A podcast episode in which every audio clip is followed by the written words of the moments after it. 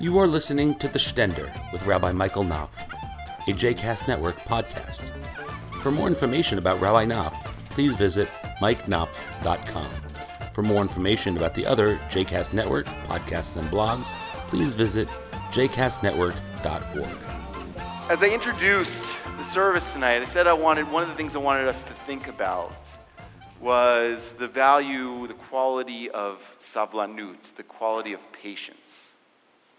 And for many of us, that's actually not a surprising uh, quality or value to be invoked and discussed and focused upon uh, in a religious service. In some ways, um, religion is, in general, not just Judaism, but religion in general invites uh, quiet and contemplation, uh, patience, not rushing in too quickly, uh, and uh, uh, being meditative and thoughtful about, about one's activities.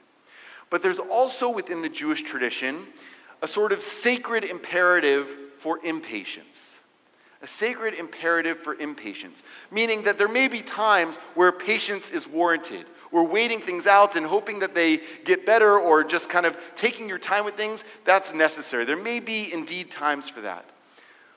But maybe even more often for the important things in life. The ways in which we move in our own lives and in our world from slavery to redemption, from degradation to dignity, from lowliness to exaltation, when we move in our lives through those, through those seasons, it actually requires a significant degree of impatience to move the ball along. We learn that value in this week's Torah portion. The part of the Bible that we read this week in synagogue is known as Parshat Va'era, uh, which is the second portion in the book of Exodus, continuing the story of the book of Exodus, uh, which chronicles God's uh, decision to uh, remove the Israelites from Egyptian slavery. As a side note, this Shabbat is the 20th anniversary of my bar mitzvah. Uh, and, and so um, you can you can for that either might mean to you that I'm very old or to you that I'm not so old. Uh, but anyway, that feels that feels significant to me. So anyway, it's the 20th anniversary of my bar mitzvah. I'll be chanting Haftorah tomorrow morning. It'll be just like I actually found my bar mitzvah uh, Devar Torah in my files, and I was thinking about delivering that tonight, but I decided against it. Uh, it still holds up though. It's still pretty good. All right. So anyway, Parshat by Parshat Va'era.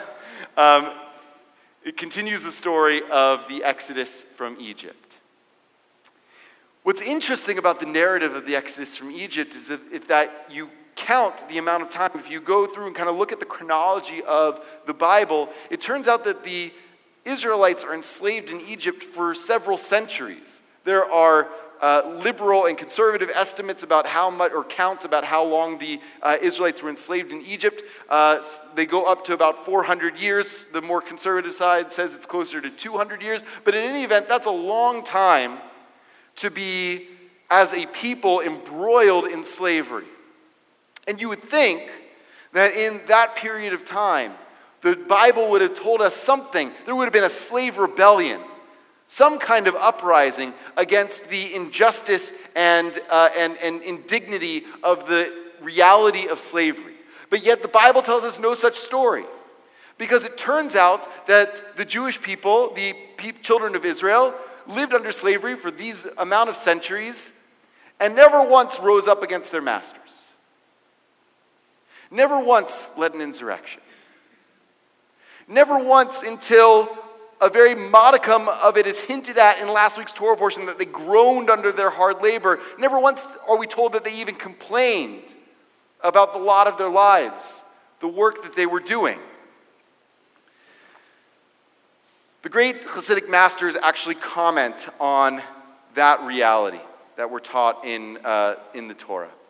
And Rabbi Buna Mipshischa says that even though the work was hard and backbreaking, nevertheless, the people had become accustomed to the pain and to carrying the yokes that they were carrying.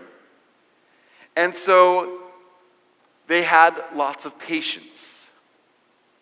And they saw their situation as normal, as natural.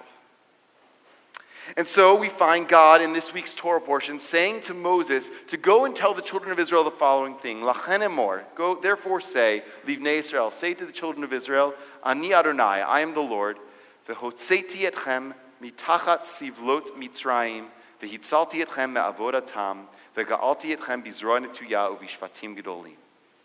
I will take you out of the hardships of Egypt.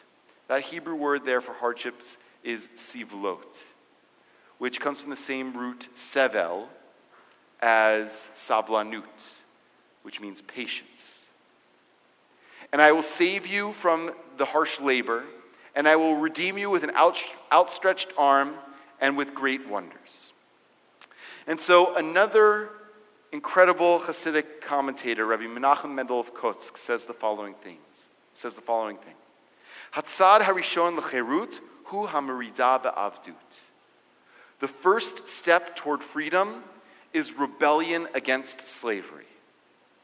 Lo titachen ha'geula ad she'ein muasim mikodem begalut. No one is ready for redemption until they're ready to throw off exile. Moshe biser Yisrael shakadosh baruch hu yotzi mikirvam et savlanut. So what Moses was telling the children of Israel is that God was supernaturally removing from them their propensity to be patient with their condition, to abide the injustice under which they were living. Sivlot milshon savlanut. So when God says, I will take them from the hardships of Egypt, from Sivlot Mitzrayim, it uses the same language as Savlanut, patience. In other words, God says, I will remove them from patience with Egypt. Shelo yuchlu lisbol otoyoter, so that they will no longer be able to tolerate it anymore. Zehu hayesod shemimenu tzamcha agula. And it's only from there that redemption can blossom. And I think this is so true in our own lives and in our world.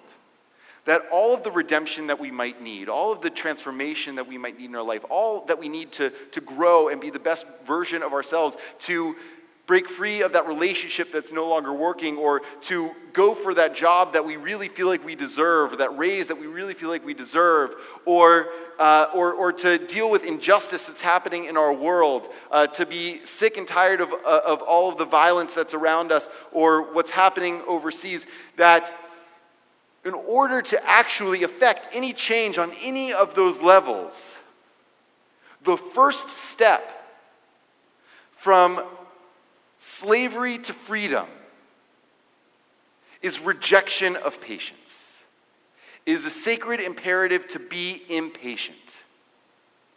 We have in our tradition, embedded in our DNA, a sense that we should always be questioning the status quo. Always wondering, is right now as good as it could possibly be?